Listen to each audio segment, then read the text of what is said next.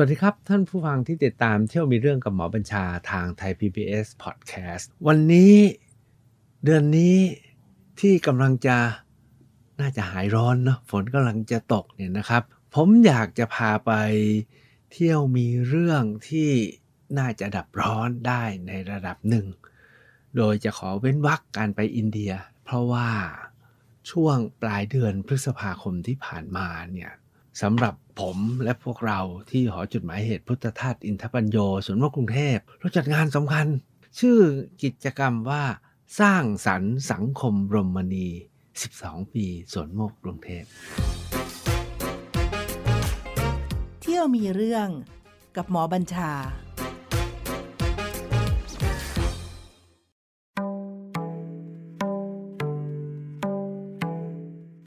ามที่เรียนไว้แล้วนะครับว่าเที่ยวมีเรื่องกับหมอบัญชาเนี่ย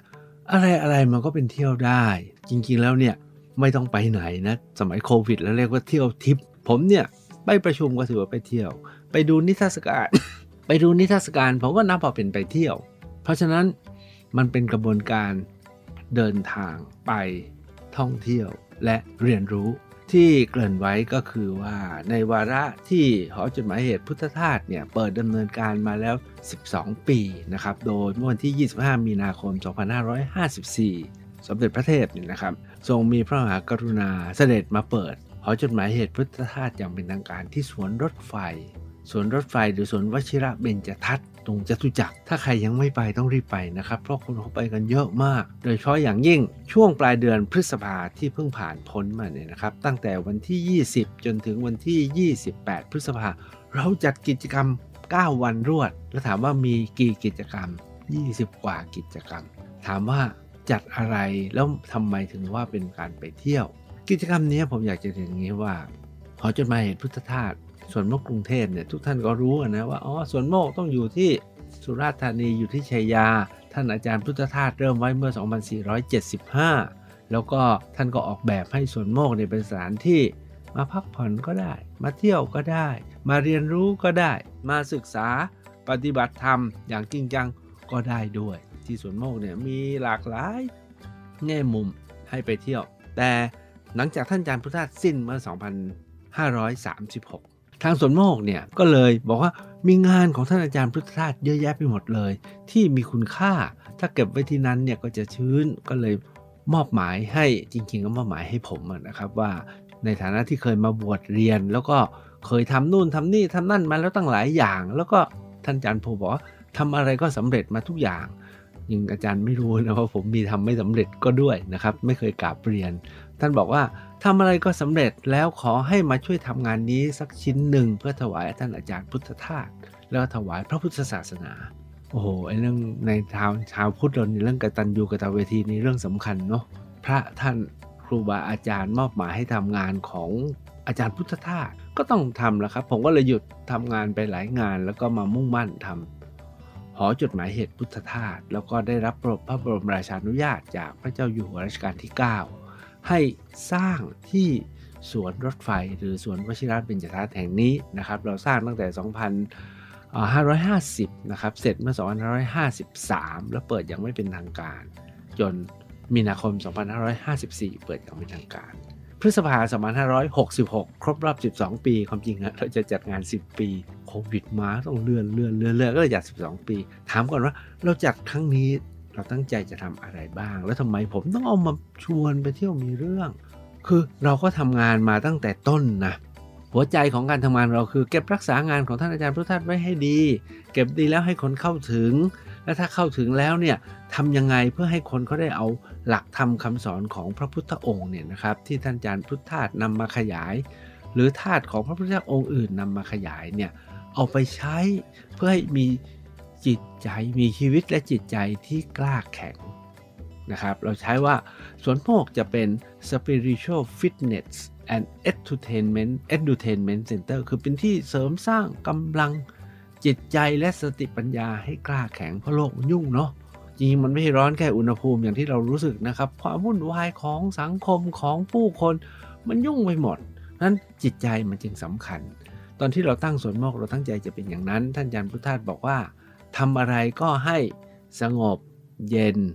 แล้วก็เป็นประโยชน์ ไม่ใช่แค่สงบเย็นโดยลำพัง ขอให้เกิดประโยชน์ต่อผู้อื่นด้วยเจ้าพระคุณสมเด็จ พระพุทธโฆษาจารย์ปออประยุตโตเนี่ยให้พรตั้งแต่แรกเริ่มเลยนะครับ ผมเนี่ยมีโอกาสไปกราบเรียนท่านหลายครั้ง ท่านให้พรบอกว่า การมาเกิดสวนโมกขึ้นที่กรุงเทพเนี่ยก็ถือว่าเป็นความก้าวหน้าแล้วก็ต้องทำให้ดี อย่าให้เสียชื่อ อย่าให้เสียหาย ทำให้ดีได้แล้ว ขอให้ออกไปช่วยเหลือผู้อื่นด้วย ท่านให้คำว่าอยู่ในใจเหนือเกื้อโลก เห็นไหมฮะ สงบเย็นเป็นประโยชน์ อยู่ในใจเหนือเกื้อโลก คือต้องออกไปช่วยผู้อื่นด้วยในวาระ12 ปีนี้เนี่ยนะครับทางพวกเราทุกคนนะฮะคณะกรรมการด้วย แล้วก็มีเจ้าพระคุณสมเด็จพระพุทธโฆษาจารย์เนี่ยให้แนวนำทางไว้ ลานแล้วว่าเรื่องสังคมรมณีเนี่ยสำคัญ พวกเราก็เลยตั้งใจที่จะจัดวาระนี้นะมาร่วมกันสร้างสรรสังคมรมณีกัน ในวาระ 12 ปีสวนโมก โดยได้ไปกราบเจ้าพระคุณสมเด็จที่โอ้วันนั้นร้อนนะครับ วันที่ 6 พฤษภาเจ้าพระคุณสมเด็จให้เราไปไปกราบท่าน เพื่อรับคำชี้แนะสำคัญมา เราก็ไปเที่ยวใช่ไหมไปที่ด่านช้างนู่นชายแดนสุพรรณต่อกับอุทัยธานีนู่นนะครับ ไปถึงเนี่ยก็กราบเรียนท่านรายงานโดยสรุป แล้วท่านก็บอกว่าจะทำเรื่องสร้างสรรค์สังคมรมณีเนี่ยนะมันสำคัญแล้วท้าทายแล้วก็ยากมากด้วย จริงๆแล้วเนี่ยเรื่องของรมณีเนี่ยมันหมายถึงพื้นที่บริเวณ วัดเนี่ยอารามก็คือสถานที่อันรมณี การมีพื้นที่ที่รมณีก็ช่วยพวกเราได้ใช่ไหมครับ เช่นเรามี สถานที่ร่มเย็น มีร่มไม้ มีสายน้ำ มีลำธารอากาศไม่ร้อนเนี่ยเรียกว่าเป็นรมณีในขั้นพื้นฐานคือเรื่องของสังคม เรื่องของอสภาพแวดล้อม ซึ่งเจ้าพระคุณสมเด็จบอกว่าทุกวันนี้มันก็เสียหายมากเหลือเกินแล้ว แต่มันก็จริงๆแล้วเนี่ยมันก็ไม่ยากนะครับ เท่ากับการฟื้นฟูสังคม เพราะสังคมเนี่ยยากยิ่งกว่า และเจ้าพระคุณสมเด็จก็ชี้บอกว่า แต่ หัวใจของการสร้างสรรค์สังคมรมณีเนี่ยมันอยู่ที่บุคคลรมณี แล้วถ้าบุคคลรมณีเนี่ยนะครับมาร่วมไม้ร่วมมือกันมีความเป็นกัลยาณมิตรกันมาจับไม้จับมือกันร่วมกันทำกิจเพื่อสังคมด้วยกัน สังคมกรมณีก็จะขยายตัวจากบุคคลรมณีนี่ท่านชี้แนวมา ดังนั้นเนี่ยตลอด 9 วันที่ผมกล่าวผมอยากจะเล่านะครับว่าเราทำอะไรบ้าง เพื่อท่านลองฟัง ท่านไม่ได้ไปเที่ยวก็ลองฟังแล้วก็ลองซึมซับแล้วก็มาช่วยกันคิดต่อว่าโอ้เที่ยวตามที่ผมพาไปเที่ยวมีเรื่องเนี่ยมันพอได้แนวอะไรบ้างนะครับในกิจกรรมที่เราจัดใน 9 วันเนี่ยนะครับที่สวนโมกกรุงเทพที่สวนรถไฟเนี่ยนะครับออบอกอีกนิดหนึ่งว่า พอเดือนสิงหาเราจะจัดใหญ่อีกครั้งหนึ่งครับที่หอศิลป์กรุงเทพมหานครตรงปทุมวัน แต่ใน วาระ9วันนี้เนี่ยวันที่ 20 โอ้โห วันนั้นเนี่ยเป็นวันมหามงคลเลย เพราะว่าท่านอาจารย์โพเจ้าวาดสวนโมกชัยยาเนี่ยขึ้นมาจากชัยยา แล้วก็มาร่วมกันต้อนรับสมเด็จพระมหารัชมงคลมุนี คือสมเด็จธงชัยวัดไตรมิตร ท่านเมตตารับอาราธนานิมนต์มาเป็นประธานในที่ประชุมนะครับ ซึ่งเราเน้นเป็นงานทำบุญทำบุญแบบสมโนก็ทำบุญแบบง่ายๆนะครับ ทุกคนก็มานั่งแล้วก็ บูชาพระแล้วก็รับไตรสรณาคม รับศีลห้าแล้วก็ฟังธรรม ฟังธรรมเสร็จแล้วก็ตอนท้ายก็ถวายพระตาหารพระนี่ก็คือทำบุญใช่ไหมครับ มีบางท่านที่เคยช่วยเหลือเกื้อกูลส่วนพวกกรุงเทพมาตั้งแต่เริ่ม 12 ปีที่แล้ว ให้ทุนในการก่อสร้างให้ทุนดำเนินการ หรือมาช่วยในการดำเนินการเนี่ยเราก็เบิกขึ้นไปรับวัตถุที่ระลึกจากเจ้าพระคุณสมเด็จ โอ้โหอันนี้สำคัญครับ วัตถุที่ระลึกครั้งนี้เราเอารูปถ่ายที่อาจารย์พุทธทาสพิมพ์ไว้เมื่อ 2507 2507 ก็ต้องบอกว่า 59 ปีที่แล้ว ท่านอาจารย์อาจารย์พุทธทาสพิมพ์เก็บไว้แล้วเราเก็บไว้ในคลังจดหมายเหตุ แต่มีอยู่เป็นร้อยร้อยรูป เราก็เลยคัดสรรจำนวนหนึ่งเอามาจัดสรรเพื่อที่จะมอบให้กับผู้ที่มีส่วนในการทำให้เกิดส่วนโมกและส่วนโมกมีชีวิตชีวาและสร้างประโยชน์ได้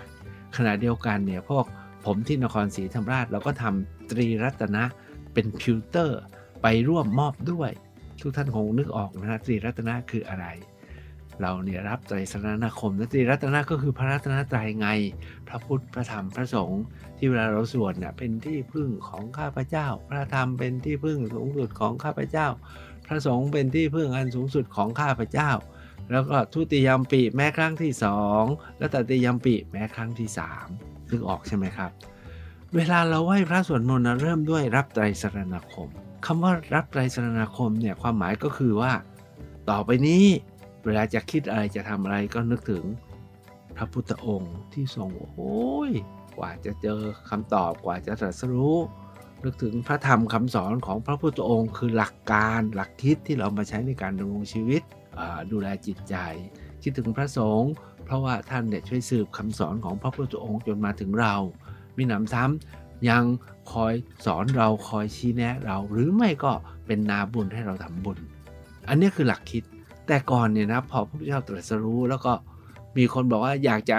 นับถือพระพุทธเจ้าอยากจะตามพระพุทธเจ้า เป็นพุทธศาสนิกชนด้วยพระพุทธเจ้าก็บอกว่าเอาเธอจงรับไตรสรณคม เธอจงรับไตรสรณคมแล้วก็กล่าวไปนะพุทธังสรนังคัจฉามีธรรมังสรนังคัจฉามีสังฆังสรนังคัจฉามีแล้วพระพุทธองค์บอกว่าเพื่อให้แน่ใจนะ เอาอีกสักรอบก็เลยทุติยมปีเอาอีกสักรอบเป็นครั้งที่ 3 เพื่อconfirm เนาะเนี่ยการถือพุทธแต่ก่อนเขาทำแค่นี้เองนะครับ และแม้กระทั่งการบวชนะในยุคนู้นเนี่ยนะครับการบวชมี 2 แบบแบบที่ 1 ก็คือเรียกว่าเอหิภิกขุอุปสัมปทา ก็คือพระพุทธเจ้าบอกว่า เธอจงมาเป็นภิกษุมาเถิด ถ้าใครมาหาพระพุทธองค์ท่านบอกว่ามา แต่ถ้าว่าไม่ได้เจอพระพุทธเจ้า ก็พระองค์อื่นก็บอกว่า เรียกว่าให้รับไตรสรณคม เรียกว่าไตรสรณคมณะอุปสัมปทา การบวชแต่ก่อนเป็นอย่างนี้นะครับ ไม่ได้ถึงกับว่ามีอะไรอะมีพระคู่สวดมามารับนะครับ มีแค่2ออย่างเองจนตอนหลังอะถึงจะมีแบบมีพระ พระคู่สวดแล้วก็สี่องค์สี่องค์มามามารับเข้าสู่กระทำสังฆกรรมเพื่อรับเข้าสู่การเป็นพระฉะนั้นตรีสรณะหรือรัตนตรัยหรือไตรสรณคมจึงมีความสำคัญ แล้วก็คนอินเดียแต่ก่อนก็ใช้เรื่องนี้มาท่านอาจารย์พุทธาไปศึกษามา ผมเองตามไปศึกษา ก็พบหลักฐานมากมาย ก็เลยทำไตรรัตนะหรือตรีรัตนะมอบด้วยนี่วันแรกในช่วงเช้านะครับ เจ้าพระคุณสมเด็จเนี่ยก็บอกว่า โอ้ท่านอาจารย์พุทธานเนี่ยเป็นสุดยอดครูบาอาจารย์ สอนไว้อย่างลึกซึ้ง แล้วสอนหัวใจพระพุทธศาสนา ถ้าท่านสนใจฟังเนี่ยไปฟังย้อนหลังได้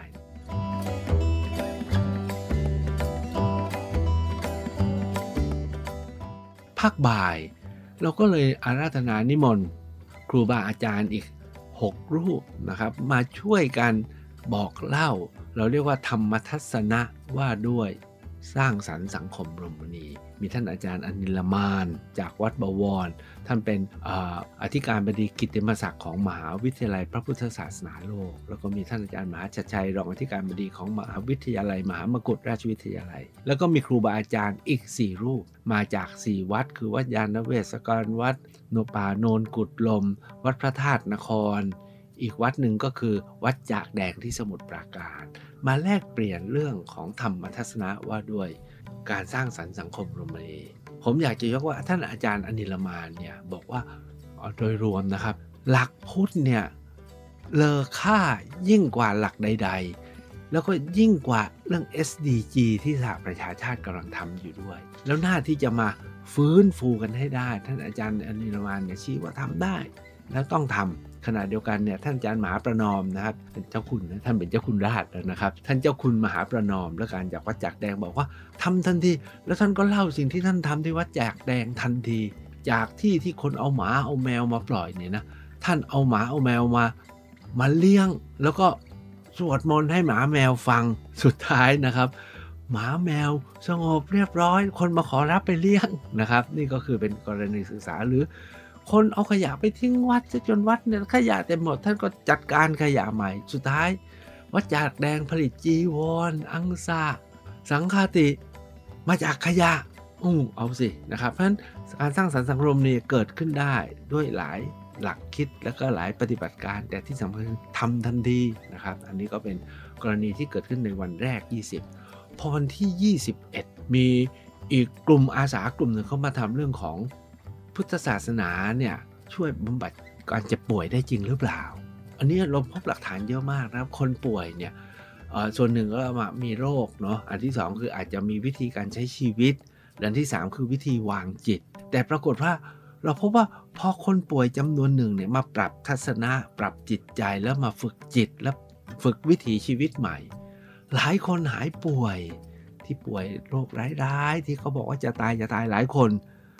ก็ตายช้าลงผมใช้คำนี้แล้วกันเพราะตายยังไงก็ตายนะครับ แล้วหลายคนเนี่ยกลายเพราะหายป่วย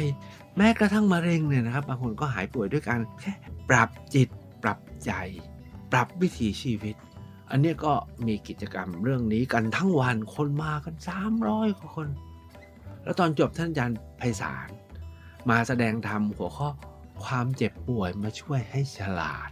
ท่านอาจารย์ไพศาลก็ยกอาจารย์พุทธาสเนี่ยท่านยกคำนี้ไว้นานแล้วนะครับ แล้วก็มันมีส่วนจริง แต่ถ้าว่าจะป่วยก็ป่วย แต่ก็ทำจิตให้ดี ก็ต้องพร้อมที่จะยอมรับ ตอนท้ายสุดเนี่ยนะครับมีการดูหนังนะดูหนังหาแก่นธรรม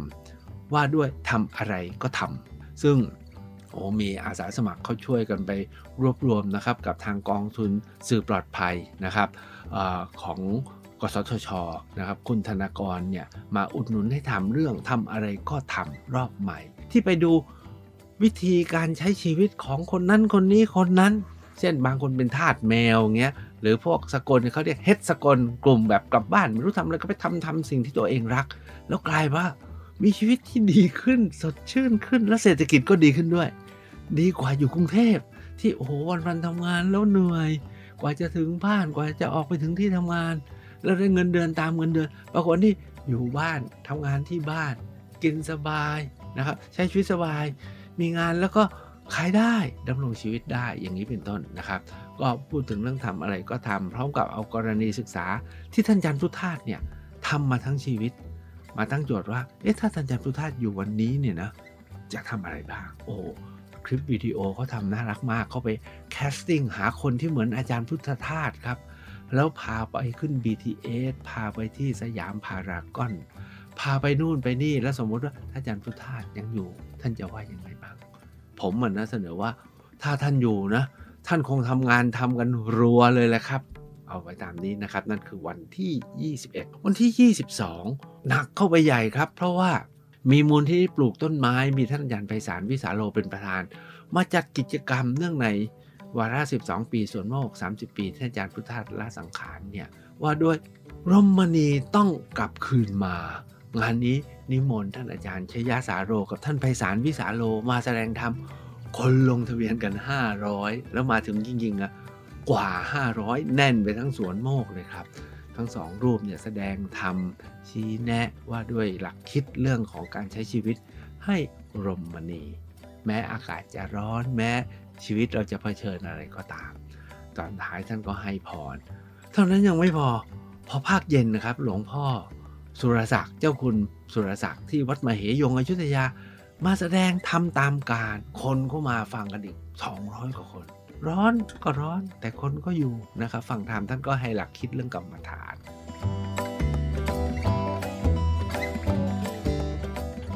พอมาถึงวันที่ 23 นะครับ อันนี้กลุ่มพระอาสาคิลานธรรม มาจัดเวิร์กช็อป3เวิร์กช็อปนะดื่มน้ำชา สนทนา ปรึกษาหารือกัน3เวิร์กช็อปคนลงทะเบียนล้นทั้ง3เวิร์กช็อปพอกระทั่งวันที่ 24 24 เนี่ย เรามีเวิร์กช็อปสำคัญว่าด้วยดิจิ t a ลทรานส์ฟอร์เมชันโลกยุคนี้เนาะเรากำลังพูดว่า12 ปีข้างหน้าสวนโมกข์จะทำอะไรบ้าง เราจะเราเราสรุปมาแล้วว่าเราทำลำพังไม่ได้แล้ว เราต้องไปช่วยพระกับช่วยวัดทำงาน แล้วก็ที่ผ่านมาโลกเนี่ยมันเป็นดิจิมีดิจิ t a ลทรานส์ฟอร์เมชันกันมา ภาคธุรกิจเข้าไปกันถึงไหนแล้วนะ ภาค AI นู่นภาค IT เข้าไปกันถึงไหนก็ไม่รู้แล้ว งานพระศาสนาเนี่ยต้องเสริมและถวายงานท่าน แล้วก็จะจัดเวิร์กช็อป มีพระจากวัดต่างๆ รวมแล้วเนี่ย20 รูปคนและผู้ติดตาม จะมาทำเวิร์กช็อปกัน ว่าด้วยดิจิ t a ลทรานส์ฟอร์เมชันคืองานการพระศาสนาจะเอาระบบ IT digital AI ไปถวายงานไปรับใช้ให้พระเนี่ยหนึ่งเบาแรงในเรื่องของจิปาถะ อันที่สองคือมีแรงในเรื่องของเผยแผ่พระศาสนา รวมทั้งเสริมสร้างให้ผู้คนเนี่ยมีจิตใจที่เข้มแข็ง ใช้คำว่า สมณีทั้งคนและทั้งสังคม อันนี้ก็จะจัดกันตลอดที่ 24 วันถึงที่วันที่ 25นี่ยังอีก 3 วันนะครับเนี่ยเวลาจะหมดละวันที่ 25 พฤษภา วันนี้สำคัญมากเลย เพราะเมื่อ 30 ปีที่แล้วท่านอาจารย์พุทธทาสเส้นเลือดแตก แล้วก็ค่อยๆ หมดไฟเนาะก็คือค่อยๆ ละสังขารไป เพียงแต่ว่าท่านอาจารย์พุทธทาสเนี่ยต้องใช้เวลานานนิดนึง เพราะว่ามีแพทย์ผู้ปรารถนาดี เสนอตัวพาไปรักษาที่ศิริราชทำให้กระบวนการมรณะของอาจารย์พุทธาเนี่ยหลังจากเส้นเลือดแตกแล้วพวกเราคิดว่าวันสองวันท่านก็สิ้นเนี่ยยาวไปเป็น 42 วัน เราก็เลยจัดเสวนาว่ากว่าท่านอาจารย์พุทธทาสจะได้ละสังขารมีท่านอาจารย์หมอประเภทวสีนะครับซึ่งอยู่ในเหตุการณ์กับท่านอาจารย์สิงห์ทอง ซึ่งเป็นพระผู้อุปถากแล้วก็อยู่ขณะที่อาจารย์พุทธทาสบอกว่าทองทองเราจะตายแล้วทองทองเราจะตายแล้ว จนอาจารย์พุทธทาสสิ้น มีคุณหมอนิธิพัฒซึ่งเข้าไปดูแลในศิริราช อาจารย์ดรอรศรีซึ่งช่วยรับใช้ถวายงานอยู่ทางกรุงเทพผมเองเนี่ยถวายรับรับใช้ถวายงานอยู่ที่ชัยยาและเมืองนคร ก็จะมาเล่าว่าณจังหวะนั้นเนี่ยเกิดอะไรขึ้นบ้าง แล้วทำกับอะไรกันอย่างไรบ้าง แล้วสุดท้ายก็เกิดมากลายเป็นทุกวันนี้ถ้าเราเรียกว่าตายสงบไงตายดีหรือว่า living views นะครับ ก็คือทำให้เจตนา การดูแลชีวิตในวาระสุดท้ายของคนเนี่ยเปลี่ยนแปลงใหม่หมด เกิดเป็นกฎหมายที่จะรองรับสิทธิของผู้ป่วยที่ 26 มีคณะภิกษุคณะหนึ่งนะครับ ท่านไปตั้งสำนักเล็กๆ ชื่อว่าสันติภาวัน อยู่ที่จันทบุรี เพื่อดูแลพระภิกษุที่อาพาธแล้วอยู่ในวาระท้ายท้ายของชีวิตชื่อว่าสันติภาวัน ท่านจะนำประสบการณ์ที่ท่านทำแล้วก็มีคนอาสาจำนวนมาก หรือคนที่มีประสบการณ์ในการดูแลผู้ป่วยใกล้ตาย ไม่ว่าจะดูแลพระดูแลญาติดูแลใครก็ตามเนี่ยจะมาแลกเปลี่ยนประสบการณ์กันงานนี้มีดารามาหลายคนมีไปเรียกว่าเป็นคนรุ่นใหม่นะครับ ที่ใครๆไม่คิดว่าเขาจะสนใจพวกนี้นะครับ มาร่วมด้วยเพราะทุกคนเนี่ยผ่านเรื่องนี้กันมาแล้วทั้งนั้นนะครับ นี่คือกิจกรรมวันที่ 26 พอตอนค่ำวันที่ 26 พระอาจารย์ราวีจากวัดป่าโนนกุดลมก็จะมา แสดงธรรมตามการเป็นอาจารยบูชา เพราะว่าวันที่ 27 พฤษภาเนี่ยเป็นวันล้ออายุท่านอาจารย์พุทธาสปีนี้ก็เป็นปีที่ 117 นะครับถ้านอาจารย์พุทธาสยังอยู่ แต่เป็นปีที่ 30 ที่ท่านอาจารย์พุทธาสละสังขารปีนี้เนี่ยก็จะมีกิจปีนี้ก็มีกิจกรรมตามแบบที่เคยทำก็คืองดกินอะไรกันนะครับ แล้วก็ฟังธรรมกันทั้งวันสนทนา ปรึกษาหารืองานทำกัน โดยงานหลักเนี่ยเกิดที่สวนโมกที่ชัยยา ปีนี้ก็จะมีที่สวนโมกกรุงเทพแล้วมีที่สวนอุสม มีที่ออนไลน์ มีที่นู่นที่นี่นะครับ แต่ปีนี้เนี่ยนะครับพวกเราที่สวนโมกกรุงเทพก็เลยปรับอีก 2 เรื่องเพื่อเข้ากับยุคสมัยแล้วก็มาทำกันที่กรุงเทพก็คือว่าภาคบ่ายเราจะมีสวนโมกทอสวนโมกทอก็คือใครที่ได้รับแรงบันดาลใจจากการพระศาสนา ก็มาเล่าถึง ประสบการณ์ชีวิตและหลักคิดแนวทางที่ตัวเองเอาไปใช้ในชีวิต ตอนนี้ก็จะมี 3-4 ท่านมาเล่าทั้งเป็นพระแล้วก็เป็นอุบาสกและอุบาสิกา เช่นมีอาจารย์มีพระสองรูปเนาะอุบาสิกาท่านหนึ่งเนี่ยน่าสนใจมากเลยเป็นโค้ชนะครับเป็นโค้ชโค้ชจิมมี่ซึ่งถือว่าเป็นโค้ชแนวหน้าคนหนึ่งของของประเทศไทยเลย ก็จะมาเล่าประสบการณ์เรื่องนี้ด้วยนะนั่นก็คือวันที่ 27 ภาคบ่ายพอเย็นหน่อย ผ่อนคลายกันสักนิดครับ วันนี้จะมีวงนั่งเล่น ทุกท่านคงพอจะรู้จักวงดนตรีนะครับ เป็นพวกนักแต่งเพลงอาวุโส ที่แต่งเพลงเยอะแยะแต่งเพลงให้พี่เบิร์ดร้อง แต่งเพลงให้ใครต่อใครร้อง ในวงในในในแกรมมี่นะกลุ่มนี้เป็นนักแต่งเพลงครับ แล้วเขาก็เลยสุดท้ายแต่งให้คนอื่นร้องเยอะแล้วก็เลยมาแต่งเพลงเพื่อร้องกันเองบ้าง แล้วก็เนื่องจากเก๋แล้ว ก็เลย นั่งเล่นไม่ยืนเล่น แล้วนั่งเล่นร้องเพลงก็มาเล่นที่สวนโมกหลายครั้งแล้วนะครับ วงนั่งเล่นก็จะมาเล่นกันยามเย็นที่สวนโมกกรุงเทพในเย็นวันที่ 27รออายุท่านอาจารย์พุทธาท้ายสุดเนี่ยวันที่ 28 จริงๆ เดือนพฤษภาคมนี้มีความสำคัญมากครับ เป็นเดือนเกิดของอาจารย์หลวงพ่อปัญญานันทะวันที่ 11 นะครับ ท่านไพศาลวิสาโลวันที่ 10 อาจารย์พุทธาเกิดวันที่ 27 วันที่ 28 เนี่ย เป็นวันเกิดของอาจารย์รัญจวนอินทรากำแหง ซึ่งถือว่าเป็นครูใหญ่ของนักปฏิบัติธรรมฝ่ายสตรีของประเทศไทยนะครับอาจารย์รัญจวนเนี่ยท่านก็ไปเรียกว่าไปบวชเป็นอุบาสิกา อยู่ที่สวนโมก แล้วก็รับใช้ถวายงานท่านอาจารย์พุทธาเรื่องเรียกว่าธรรมะเพื่อเพื่อแม่ท่านอาจารย์พุทธาตั้งชื่อว่าธรรมะมาตา อาจารย์รันจวนก็ช่วยสารทำเรื่องนี้หลังจากอาจารย์พุทธาสสิ้น แล้วตอนหลังอาจารย์รันจวนท่านก็ย้ายมาอยู่วัดป่าหนองไผ่กับหลวงพ่ออาจารย์สุธรรม ซึ่งทุกวันนี้ท่านก็ไปเป็นเจ้าอาวาสวัดป่าบ้านตาดนะครับ อยู่ที่อุดรธานี วันที่ 28เนี่ยเป็นวันคล้ายวันวันเกิดของท่าน คณะสิทธิ์ฝ่ายสตรีนะครับ ก็เลยจัดงานปฏิบัติบูชาและลึกถึงอาจารย์รันจวนกัน โดยมีอาจารย์สุธรรม เจ้าวาดวัดป่าบ้านตาดเมตตามาแสดงธรรมด้วย ทั้งหมดนี้แหละครับเป็นสิ่งที่เราทำกัน 9 วัน แล้วก็มุ่งมั่นที่จะสร้างสรรค์สังคมรมณีให้กลับคืนมาคำว่ารมณีเนี่ยท่านอาจารย์ครูบาอาจารย์ทั้งหลายบอกว่าเป็นความรื่นรมเล็ก ๆ ก็ได้ แต่จริงๆ แล้วคำว่ารมณีหมายถึงนิพพานด้วยก็ได้ หากว่าท่านสนใจแวะเวียนไปที่สวนโมกกรุงเทพที่เปิดมา 12 ปีแล้ว แล้วปีนี้ก็ 30 ปีที่ท่านอาจารย์พุทธทาสลาสังขาร ท่านอาจารย์พุทธทาสบอกไว้ว่า พุทธทาสจากอยู่ไปไม่มีตาย ถ้าเราท่านทั้งหลายยังสนใจที่จะศึกษาและสนทนาธรรม ท้ายสุดท่านอาจารย์พุทธทาสย้ำไว้ว่า ใครก็เป็นพุทธทาสได้